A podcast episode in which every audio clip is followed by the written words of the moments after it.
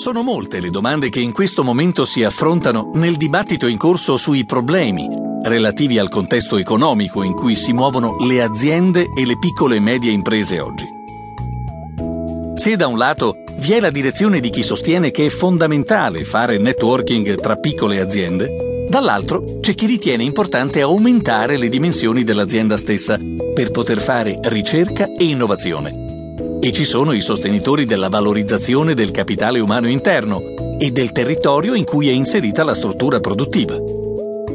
All'interno di quest'ultima area possiamo inserire chi ritiene che il modello organizzativo denominato adocrazia sia tra quelli vincenti per acconsentire alle aziende di essere flessibili, indipendenti e altamente tecnologiche.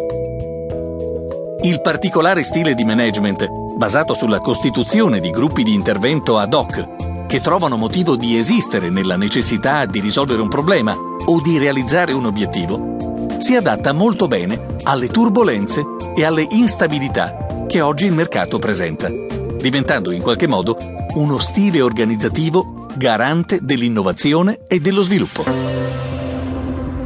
In un sistema adocratico, i gruppi di intervento non sono quindi strutture stabili e perenni, ma si aggregano e si disgregano su specifici problemi. Il potere non è organizzato in modo rigido e il coordinamento e il controllo avvengono per reciproco adattamento, attraverso comunicazioni informali, forte interazione tra i membri del gruppo e l'intervento di esperti. È il contrario di burocrazia. Il coaching, ovvero la formazione individuale più avanzata che oggigiorno esiste sul mercato, si iscrive in particolare in quest'ultima prospettiva, associata ad un'idea di evoluzione che accompagna le aziende che hanno una visione del futuro allargata relativamente a spazi, territori e idee. Il coaching risulta essere sia uno strumento per il sistema adocratico, sia un esempio stesso di organizzazione adocratica fra due persone, coach e coachi, che interagendo ad hoc raggiungono obiettivi mirati e concordati in un preciso contesto e momento. Considerandolo all'interno di questa cornice di riferimento,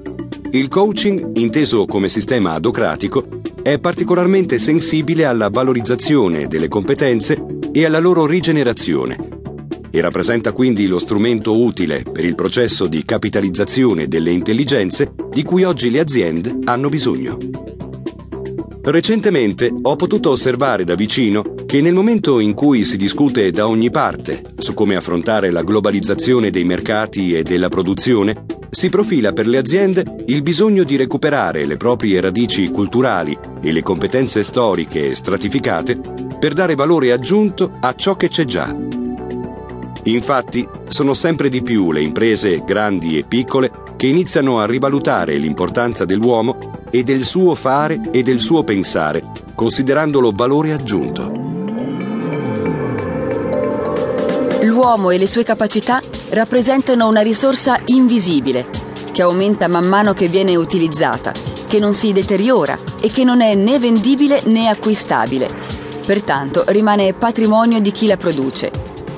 Avvicinandomi a tavole rotonde a incontri in cui ho sentito confrontarsi studiosi, imprenditori, politici e rappresentanti del mondo ecclesiastico, le espressioni risorsa umana, valore umano, uomini hanno assunto un tono e una valenza così significativa che mi sono permessa di pensare finalmente. Infatti, accanto all'innovazione tecnica e di processo, osservo una progressiva attenzione al benessere delle persone che esprime a mio parere un concreto passo verso la valorizzazione del capitale umano.